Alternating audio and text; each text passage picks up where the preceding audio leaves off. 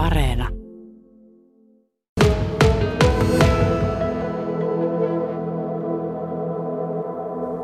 Meillä on studiossa vieraana muusikko, laulaja, lauluntekijä Markus Alakauhaluoma. Tervetuloa. Kiitos. Lumottu apina on bändi. Puhutaan siitäkin kohta, mutta otetaanko alkuun pieni kertaus, että mitäs kaikkea sä ootkaan musiikin saralla tehnyt ja mistä se kaikki alkoi?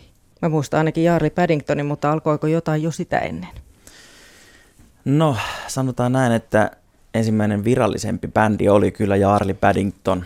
Ja tota, sitä aloiteltiin silloin 90-luvun lopussa Hyllykallilla treenailua ja, ja bänditouhua. Että se oli se ihan eka, mistä lähdettiin ja käytiin soittamassa semmoisissa pienissä kuppiloissa sitten.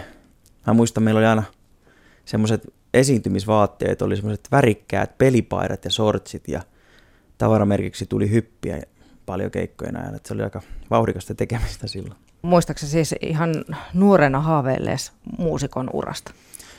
No en, en sinällään, että jalkapallo oli mulla ykkösasia pitkään elämässä ja kipinä musiikkiin sitten syntyi jossain bändikouluissa siellä ala, ala-asteella ja sitten omia lauluja rupesin kyllä aika nopeasti tekemään itse, että se jotenkin oli semmoinen tosi kiehtova maailma. Et siihen mä tartuin ja, ja se, se vei mukanaan sitten myöhemmin, kun jalkapallohommat jäi. Että se jäi sit sitä kautta kyllä se musiikki elämään. Onko se opetellut biisintekoa?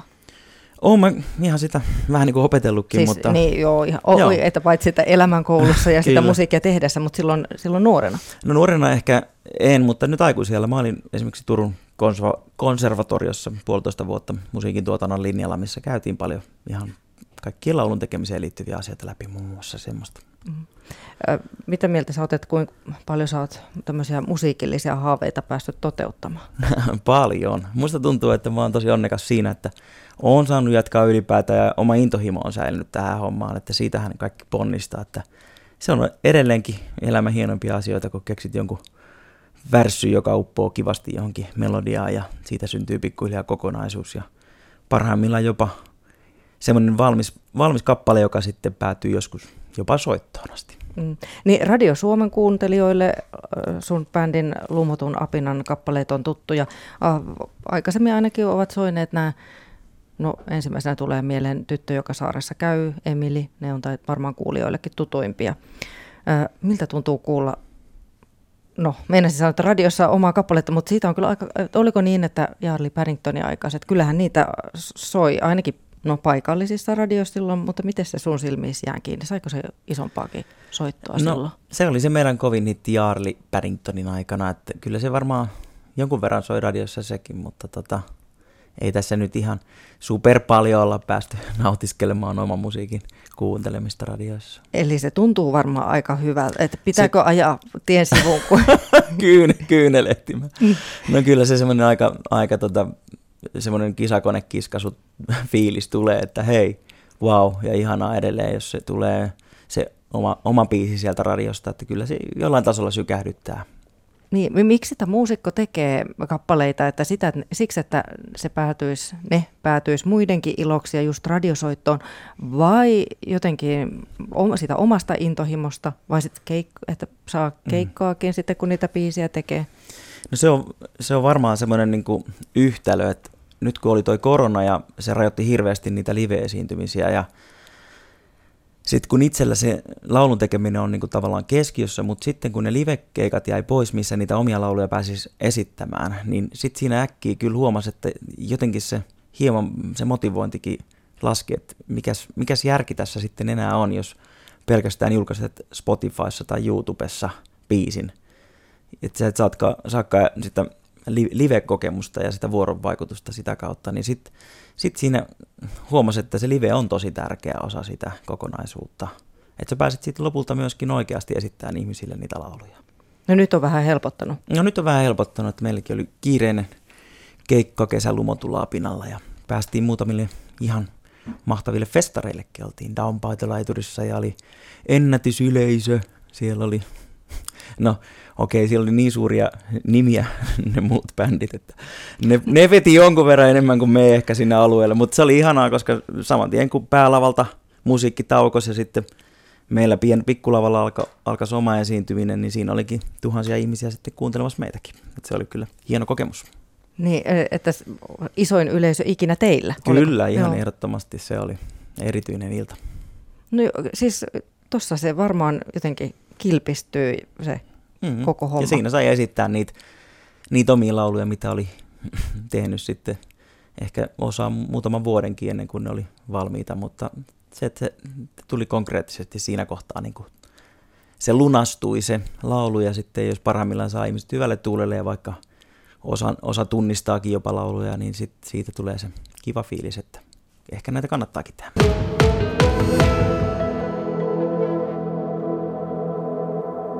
No me ollaan oltu niin kuin 2016, varmaan aloitettiin niin kuin julkaisutoimintaa ja eka pitkä soitto tuli 2017 ja nyt on sitten tehty uutta levyä ja meitä on kolme kaverusta siinä mukana ja siinä on vähän elänyt kombinaatio, mutta siinä on niin kuin tämä kitaristi Tuomas Pihnalla ja meikäläinen sitten, jotka on niin ollut vakiona ja nyt meillä on Roni Alho on sitten DJ-kaverina tässä kolmantena sitten tällä hetkellä. Teillä on siis nyt ö, ensi keväälle tarkoitus saada levy ulos, uusi levy? Joo, meillä on ihan nyt tehty huolellisesti kotitöitä niin sanotusti tässä, eli oltu studiolla paljon ja tehty loppuasti lauluja tämän korona-aikana ja nyt meillä on sitten mahdollista julkaista toinen pitkä soitto helmikuun loppuun. Se on deadlineit laitettu, joten tässä tiiviisti tehdään töitä nytkin sen eteen, että ne olisi sitten valmiita ne laulut. Ja tietysti toivomus on, että niitä pääsee paitsi yleisölle soittaa, mutta että ne sois myös radiossa.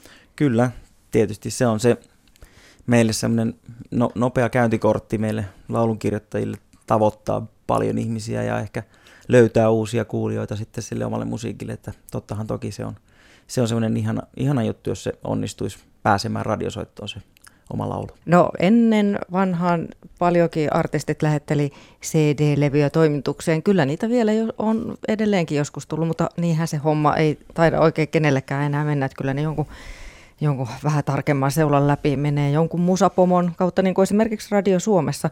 Niin, teillekin kun on kappaleet tälläkin kanavalla soinut, niin, mutta e-, ei kuitenkaan kaikki, mitä on esimerkiksi tarjonnut, niin millaista se on? Ylipäänsä se, että sa- saada tarjota sitä omaa musiikkia ja, no, ja mitä s- sitten sille tapahtuukaan? No se on armotonta, se on tätä hetkeä, tätä päivää ja, ja siinä ei auta muuta kuin sitkeästi yrittää heittää sitä lumipalloa siihen lipputankoon.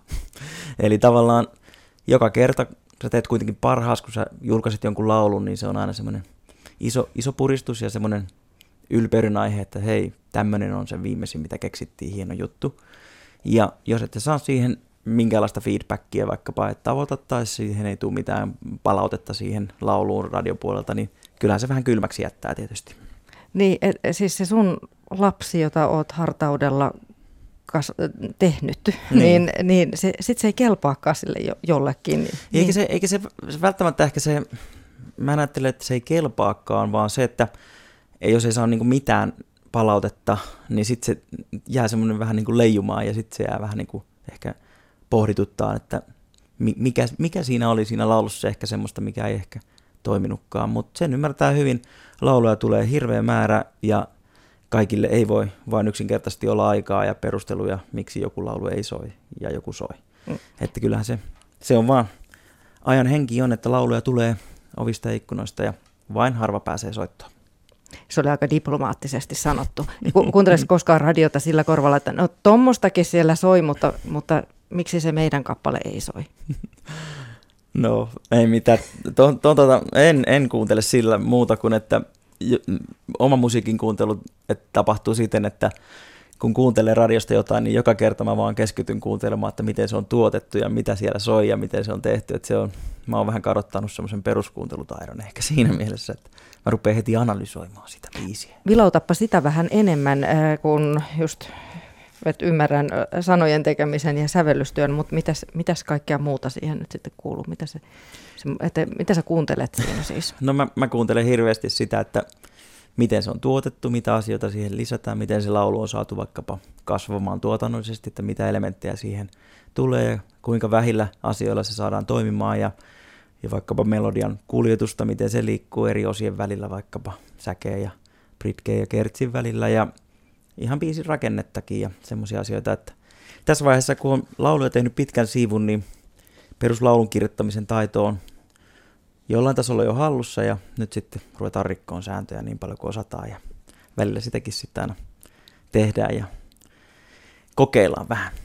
Markus Alakauhaluoma, nyt kun tiedät paljon musiikista ja oot monia vuosia, ehkä voi jo, voiko sanoa jo, että vuosikymmeniä tehnyt musiikkia. Hmm. Niin kai. Niin, että kyllä sä jo niin paljon tiedät, että, että sun pitäisi tietää se hitin kaava, mutta voiko semmoista tietää? Mikä Ky- se on? Kyllä sen kaavan tietää monikin. Mutta se, että siitä on vielä hirveän pitkä matka siihen, että se laulu jotenkin koskettaa ja siihen löytyy joku se semmoinen taika, mikä, mikä resonoi sit tavallisessa kuulijassa, kun se kuulee sen, että meilläkin on ollut se meidän suosituin syyn takeeton biisi. Me ei koskaan edes julkaistu radioissa sitä, mutta nyt siinä on esimerkiksi lähemmäs miljoona Spotify-kuuntelua seuraavan kerran. Ja, ja se on semmoinen kappale, mikä vaan jostain syystä lähti elämään omaa elämäänsä – ja meille tulee keikan jälkeen, no hyvä esimerkki, oltiin vaikkapa Lohjalla soittaa, niin tuli takahuoneeseen semmoinen poika, poikaporukka siihen ja sanoi, että meillä on fudisjengi ja ennen keikalla, eikö tota, pelin alkua takahuoneessa luukutetaan tätä biisiä ja lähdetään sitten kentälle. Et se, on niinku, se on jotenkin vaan löytää ihmisten luo se laulu ja sitä, on, sitä ei voi oikein harkitusti sitten määrittää, että mikä niistä sitten menee läpi. Hei, no niin, sanoitkin nämä äh, Spotify ja YouTubet, nehän tämmöiselle vannoutuneelle radioihmiselle onkin ihan toinen maailma. Eli onhan sieltä avautunut aivan toinen tämmöinen väylä hmm. ihmisten tietoisuuteen. Joo, no se on se semmoinen suoratoistopalvelu, missä periaatteessa sä pääset nauttimaan minkä tahansa artistin musiikkia melkeinpä semmoisella kuukausimaksulla, niin se, se on tietysti – tämän hetken se käytettyimpiä, molemmat noista YouTubet ja Spotify esimerkiksi, missä, missä sitten sitä musiikkia käytetään, kun sitä ei fyysisesti enää CD-levyllä myydä. Niin noita sitten käytetään taas, kuunnellaan päiväpitkät sitten sieltä niitä omia suosikkibiisejä. Miten se näkyy artistin muusikon kukkarossa esimerkiksi tämmöinen Spotify-kuuntelu, jos olla jo se miljoona kuuntelua kuulostaa jo aikamoiselta määrältä? No se on jonkun verran, joo, mutta sanotaan näin, että aika, aika paljon sitä saa sitä kuuntelukertaa olla, että sillä niin kuin jollain tasolla pystyy selättämään itseensä, että, että tietysti siinä kohtaa, jos on useampi laulu, joissa on paljon kuunteluita, niin sieltä kyllä tulojakin tulee jonkun verran, mutta et, et, se on erittäin mielenkiintoinen kysymys sen Spotifyn rahojen tuloutuminen artistille, että se, se on pitkä visainen tie, mutta sen voi ehkä sanoa, että ei sillä nyt ihan – ei se nyt ihan kultakaivoskaan ole. Ja sinäkään et ole päivätyötä vielä jättänyt. Ei kannata jättää. en ole, että opettaja hommia tee edelleenkin ja tuota noin, niin sillä lailla rahoitan tätä lauluntekijän harrastusta ja ammattia. Mutta et ole missään vaiheessa kuitenkaan myöskään lyönyt hanskoja tiskiin. Et, et, niin mitä sä ajattelet, että ja minkälaisia haaveita sulla on sitten muusikon uralla, että niin. Riittääkö tämä nykyinen vai? Niin. Sitä, sitä, tota, tässä hetkessä mä tein semmoisen linjanvedon, että tässä kohtaa on, mun mä löysin itselleni työparin ja työskentelen kolmena päivänä opettajana ja kaksi päivää viikosta teen sitten musahommia. Että semmoista linjanvetoa on tässä nyt elämässäni tehnyt ja mm, ainakin nyt se tuntuu hyvältä ratkaisulta, että talous pyörii silti ihan hyvin ja, tuota, ja pärjään sen suhteen – vaikka en olekaan koko päivää opettajan työssä, että katsotaan, miten, miten tämä, voisiko tämä olla se ratkaisumalli, mikä olisi niin kuin palvelisi niin kuin molempia puolia. Että. Voiko olla, että se imasee ehkä enemmänkin tulevaisuudessa sitten kuitenkin, jos, jos miten asiat meneekään. Niin. niin, jos tulee Yle Suomelle karmea hitti, joka soi tauottaa esimerkiksi kerran kuukaudessa, niin sittenhän, sittenhän pystyy jättämään opettajan työt. Mutta ei, kyllähän tässä varmaan on aika paljon vielä vettä virrattavaa, että siitä elannon saisi tai sitten onko se niin, että edes haluaisi. Että se, on niin kuin, se ei ole itsestäänselvyys, se on aika, aika moista kiertelyä ja yötyötä, että ei ole kovin välttämättä niin ruusuista sitten aina se arki siinäkään työssä. Niin, mikä siinä sitten loppujen lopuksi on parasta? Jossakin, että mitä sä nyt oot, tuommoinen nelivitonen, mm perheen isä, niin et, ja sitten kuitenkin on sitä toista päivätyötä että opettajan työtä. Ja, et se on, eihän se niin helppoa ole se ei, se on, se on yleensä aina se perjantai tai mm. lauantai-ilta, kun niitä esiintymisiä on, että se on sitten siitä omasta lepoajasta sitten enemmän tai vähemmän myöskin pois, että sanotaan, että parasta siinä on se, että se antaa sitä vastapainoa myöskin tehdä niitä lauluja, mikä on kuitenkin antanut itselle elämässä niin ison semmoisen henkisen hyvinvoinnin väylän. Varsinkin tässä ajassa se on semmoista pakoa arjesta myöskin se semmoinen, että se, se haluat kirjoittaa niitä lauluja, mistä saat voimaa ja haluat jakaa sitä hyvää, hyvää energiaa muillekin, mitä itse saat siitä.